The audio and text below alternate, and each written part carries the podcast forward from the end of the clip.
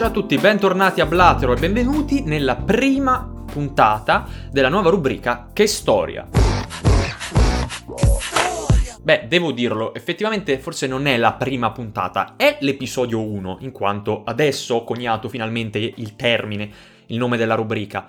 Però, se vi ricordate bene, circa 11 episodi fa, l'ultimo episodio della prima storica, qua, no beh, speriamo un giorno sarà considerata storica, stagione di Blatero, eh, episodio chiamato tra l'altro finale di stagione, che dopo vi rimetto in descrizione, Beh, se vi ricordate bene, quell'episodio era un po' anomalo, no? Parlava di una storia particolare accaduta intorno alla fine della guerra fredda tra la Cina e gli Stati Uniti d'America e parlava insomma di, questa, di questo avvenimento molto particolare eh, nei mondiali di ping pong dove gli Stati Uniti si riavvicinarono appunto alla Cina maoista per la prima volta dopo decine di anni proprio grazie al ping pong, grazie ai due, a due insomma campioni di uno e dell'altro schieramento che si erano conosciuti bla bla bla, non vi spoiler, andatelo a risentire, era, era un bel episodio, sono abbastanza fiero. E avevo detto appunto a fine di quella puntata che mi piaceva, eh, mi sarebbe piaciuto riprendere questo format per farne una rubrica. E adesso ho trovato la voglia, ho trovato il nome. E quindi benvenuti al primo episodio ufficiale di questa rubrica Che storia Insomma, di storie molto particolari, beh, ce ne sono tante, però molto spesso sono o brevi o sembrano quasi battute, comunque non c'è tanto da parlare, ok? E quindi diciamo che il mio compito è quello di andare a cercare così delle storie molto particolari che però abbiano anche un bel contesto storico da poter essere insomma raccontato per appunto contestualizzare tale avvenimento nello spazio e nel tempo. Ma veniamo a noi. E chi è il protagonista di oggi? Beh, l'avrete letto sicuramente nel titolo, Rudolf Hess. Chi era Rudolf Hess? Un nazista imbecille. Sì, ma mm, probabilmente molti nazisti erano imbecilli, ma probabilmente la maggior parte dei soldati nazisti non aveva nemmeno la quinta mm, elementare. Beh, ma noi non stiamo parlando di un nazista qualsiasi, ma nemmeno di un, un ufficiale qualsiasi. Beh, stiamo parlando di eh, un certo signore che è stato per molto tempo il numero due del Führer e per eh, un altro po' di tempo il numero 3 del Führer e capiremo anche come mai c'è stato questa sorta di downgrade. Che cosa ha fatto? Beh, vediamolo insieme. Innanzitutto, chi era costui? Beh, Hess era un patriota come tantissimi suoi concittadini sopravvissuti, insomma, della sua generazione alla prima guerra mondiale, un po' come Adolf Hitler. E, così come Adolf Hitler e tantissimi altri tedeschi, dopo la guerra e dopo la bruciante sconfitta, continuò a, ad avere, a portare avanti i propri ideali patrioti.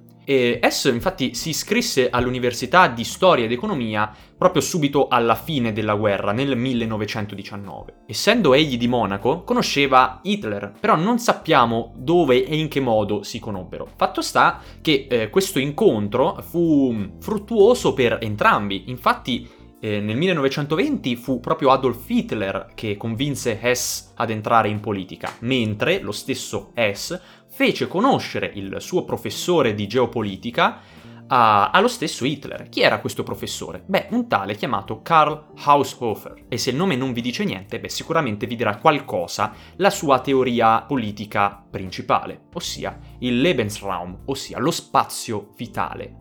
Questo concetto che verrà appunto ripresa dai nazisti, come mai? Beh, per il fatto che Hess fece conoscere questo professore a Hitler, in poche parole afferma che la Germania, dopo tutte le perdite territoriali del Trattato di Versailles del 1919, alla fine della guerra, e appunto si ritrova ad essere un, un paese che, che soffre, che non, che non, può sopravvivere senza tutti i territori, tutte le colonie che hanno eh, la maggioranza della popolazione, insomma, di etnia tedesca. E quindi il Lebensraum è un po' il fondamento di quella che è la politica estera anzi che sarà la politica estera nazista, ossia l'espansione verso Oriente per riannettere tutti i popoli tedeschi che sono stati staccati dalla madrepatria, appunto fino a giungere praticamente alle porte di Mosca. Noi sappiamo benissimo che la eh, seconda guerra mondiale inizia così, no? Prima ci sta l'Anschluss con eh, l'Austria, appunto, territorio tedesco di etnia tedesca, eccetera, eccetera. Poi ci sta l'invasione della Cecoslovacchia e l'annessione dei Sudeti, popolo appunto tedesco, fino ad arrivare all'invasione della Polonia e, la, e della città autonoma di Danzica, appunto attraverso il corridoio di Danzica, che fa guerra, fa dichiarare guerra Parigi e Londra a Berlino e quindi qui scoppia la guerra. Quindi il Lebensraum, oltre ad essere uno degli obiettivi della politica estera nazista, è anche la causa scatenante del conflitto mondiale. Ritornando al nostro Huss, no, siamo rimasti al fatto che eh, nel 1920 egli era entrato in politica insieme ad Adolf Hitler, dove proprio nel neonato Partito Nazionalsocialista Tedesco dei Lavoratori, fondato dallo stesso appunto Adolf Hitler. E noi sappiamo che tre anni più tardi ci fu questo tentativo di colpo di Stato da parte di quest'ultimo, il cosiddetto Putsch di Monaco, anzi Purch di Monaco, che eh, sappiamo non andò proprio a buon fine, ma proprio per niente. Infatti Hitler fu arrestato, imprigionato, poi eh, ebbe un grandissimo sconto della pena e non credo che mh, stette più di due anni, molto meno di due anni appunto in prigione. S, nonostante fu partecipe anch'egli di questo colpo di Stato, riuscì a fuggire in Austria, però, dopo aver saputo che il suo collega numero uno era stato arrestato, tornò in Germania per farsi arrestare egli stesso. Ed è proprio in cella, insieme al suo compagno Adolf Hitler, che insieme, perché questo bisogna sottolinearlo, insieme scriveranno il Mein Kampf, quello che sarà il testo di riferimento appunto dell'ideologia nazionalsocialista. Perché dico insieme? Beh, perché nonostante le idee, almeno tecnicamente, fossero 100% di Hitler, uno, l'idea dello spazio vitale che è fondamentale in quel testo, proviene in modo indiretto da S e poi per il semplice fatto che eh, dal momento che S aveva studiato all'università, era mh, mm, più colto, sicuramente era più bravo a scrivere di Hitler, noi sappiamo per certo che eh, fu proprio il polso e la penna di S a scrivere con inchiostro i pensieri del Führer. E possiamo anche tranquillamente immaginare che alcune formule e alcuni abbellimenti grafici, ortografici, ma anche del pensiero, eh, siano stati fatti appunto dallo stesso Hess. Quindi ci sta probabilmente eh, quasi un 50% dello stesso Hess nel Mein Kampf, nei due volumi del Mein Kampf eh, pubblicati rispettivamente nel 25 e nel 26. Da questo momento in poi il nostro protagonista diventa il braccio destro, la spalla di Adolf Hitler, anche se non ricoprirà mai ruoli di primo piano da un punto di vista, eh, ecco, amministrativo o politico.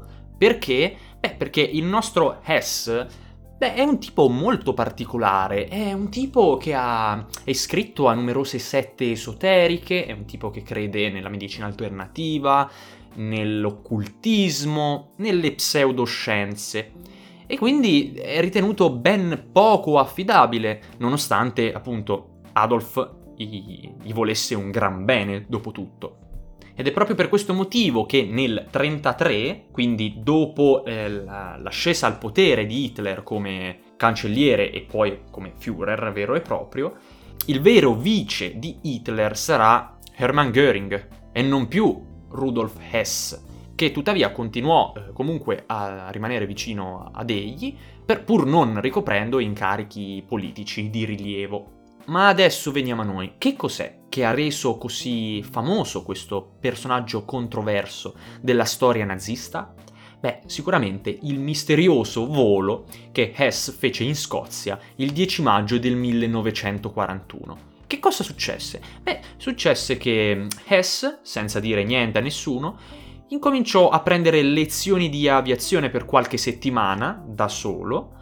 Perché? Molto semplicemente perché voleva provare a volare da, da Monaco, insomma dalla Germania, fino in Scozia, per parlare con un certo duca di Hamilton, considerato quasi una sorta di alleato, perlomeno eh, lui sperava fosse un alleato dei nazisti, per cercare di accordarsi con l'Inghilterra in funzione antisovietica, dopo che sia nel 39 sia nel 40 questi tavoli erano saltati in via ufficiale. Beh, e che cosa successe? Successe che il nostro eroe, che ovviamente in qualche settimana non è che impari a diventare un pilota, è un po' difficile, riuscì a decollare a bordo del suo Messerschmitt BF-110 con doppio serbatoio di benzina, perché se no non sarebbe mai arrivato. Riesce a decollare, riesce anche ad arrivare in Scozia. Soltanto che il nostro eroe non, non ha imparato ad atterrare, non, non, sa atterrare, e quindi che fa? Beh, si lancia col paracadute. Sì, e, e l'aereo, e l'aereo si, si schianta. Sì, Esattamente, si schianta. Insomma, no? si sente, non è proprio stealth, particolarmente stealth, un aereo che si schianta da eh, una quota di svariati piedi. Lui appena te- a terra eh, in Scozia eh, viene arrestato. Viene arrestato e si rompe la caviglia, perché evidentemente eh, aveva aperto il paracadute forse troppo tardi.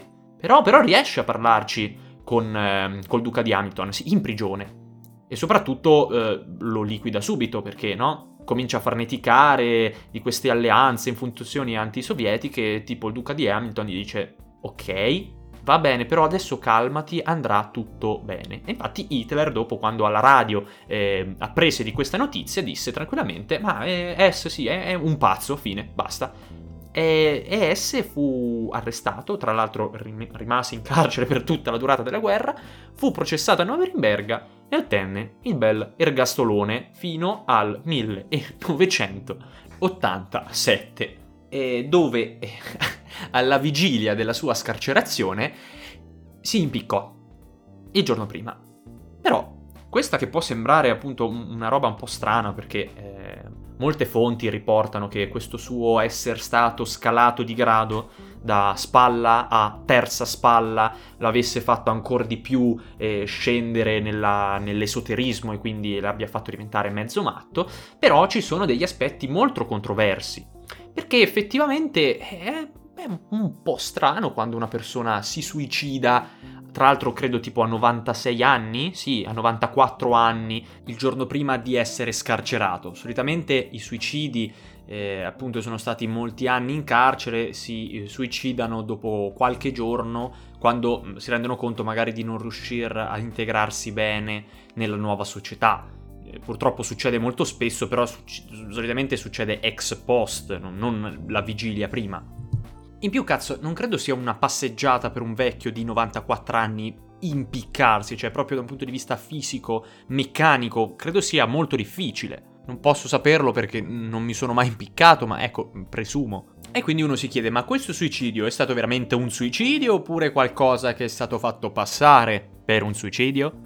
Quanto è vero che il nostro S eh, abbia fatto tutto quello che ha fatto da solo, senza che nessuno sapesse niente, eccetera, eccetera? Beh, infatti il figlio eh, di S è un complottista e riporta eh, documenti, affermazioni dove secondo lui siano stati i servizi segreti inglesi ad uccidere il nostro povero nazista imbecille disgraziato. Per quale motivo? Beh, secondo il figlio di S, eh, in realtà c'era un vero e proprio accordo eh, un vero e proprio tavolo con il Regno Unito eh, per stipulare un'alleanza, insomma, last minute con i tedeschi in funzione antisovietica, dopo che i tedeschi solamente due anni prima avevano, insomma, eh, fatto il patto Molotov-Ribbentrop che invece sanciva un'alleanza con eh, la Russia. A sostegno di queste tesi, beh, ci sta tutta l'ideologia nazista, infatti, poche persone sanno, ma Hitler non disprezzava gli inglesi. Hitler rimproverava gli inglesi di essere stati, appunto, diciamo, un ramo un po' infetto degli anglosa- dei sassoni, insomma, dei popoli nordici, e che eh, si sono corrotti e si sono stanziati nel, nella Gran Bretagna.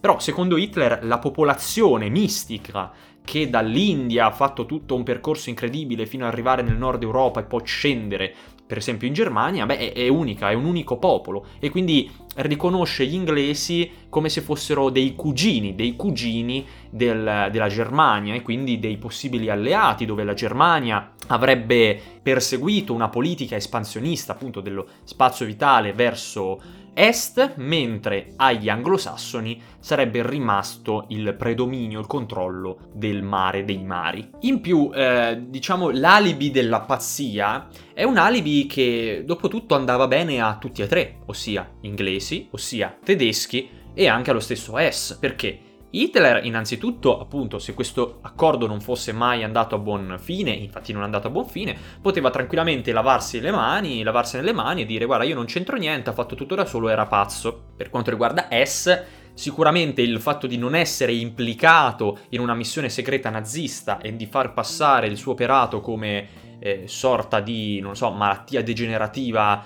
cerebrale della follia, sicuramente gli avrebbe fatto ottenere uno sconto di pena che poi non ha avuto, però ecco, dettagli. E poi anche per gli inglesi, se per qualche ragione fosse vero questo rumor che forse agli inglesi sarebbe interessato a aprire un tavolo con la Germania, ecco sicuramente se tutto ciò fallisce e loro se ne lavano le mani e dicono no no no noi l'abbiamo arrestato, non c'entravo niente, non abbiamo mai voluto fare accordi con i nazisti, sicuramente curano molto la propria immagine e quindi secondo il figlio di Hess l'uccisione il giorno prima della scarcerazione del padre sarebbe servito un po' per mettere a tacere qualsiasi fuga di informazioni dal diretto interessato Mm, semmai a 94 anni gliene fosse fregato ancora qualcosa. Perché insomma dobbiamo ricordarlo, anche lo stesso Churchill era un ammiratore della politica interna estera fascista prima eh, dell'alleanza con la Germania. Noi ricordiamo che l'Italia per durante tutto, quasi tutto il ventennio eh, mussoliniano ha sempre ricoperto un ruolo molto eh, cauto, molto trasformista da un punto di vista delle relazioni internazionali, non si è mai alleato veramente con nessuno, ha sempre lasciato i tavoli aperti e fino, diciamo, alla proclamazione dell'impero italiano nel 1936, anche i rapporti con la Germania non erano affatto malvagi. Effettivamente noi quando parliamo di fascismo eh, facciamo tutta l'erba un fascio, un fascio. Giuro che non l'ho detto apposta. Comunque, eh, e pensiamo che insomma, da quando esiste Mussolini sta sul cazzo a tutta l'Europa, tranne che a Hitler. In realtà non è così. In realtà il fascismo per molto tempo è stato molto più simpatico alle potenze democratiche europee che non allo stesso Hitler. Ma perché? Perché lo stesso Mussolini non vedeva con, uh, con un buon occhio Hitler. Per il semplice fatto che Hitler l'aveva sempre detto che voleva riannettere l'Austria. E sinceramente Mussolini di avere un'Austria che era debole, che, che andasse a far parte del, del Terzo Reich, ecco, non era proprio contentissimo. Quindi in realtà gli attriti fra eh, Mussolini e Hitler, soprattutto dal lato di Mussolini, erano, erano, erano, tanti, insomma, c'era tantissimo attrito, c'era molta più propensione a un'alleanza con Francia e con Inghilterra, appunto, alleanza che è saltata solo nel momento terminale della pace, insomma, fra, due, fra i due conflitti mondiali appunto con la proclamazione dell'impero italiano in Africa e quindi il conseguente eh, distaccamento dall'Inghilterra che invece, come sappiamo, aveva molti interessi mm, all'interno dell'Africa, no? nelle colonie africane, e quindi mal sopportava questa ingombrante presenza dell'Italia che continuava e veniva poi riconosciuta da insomma, tutto l'Occidente come grande potenza, nonostante forse era la più debole delle cosiddette grandi potenze.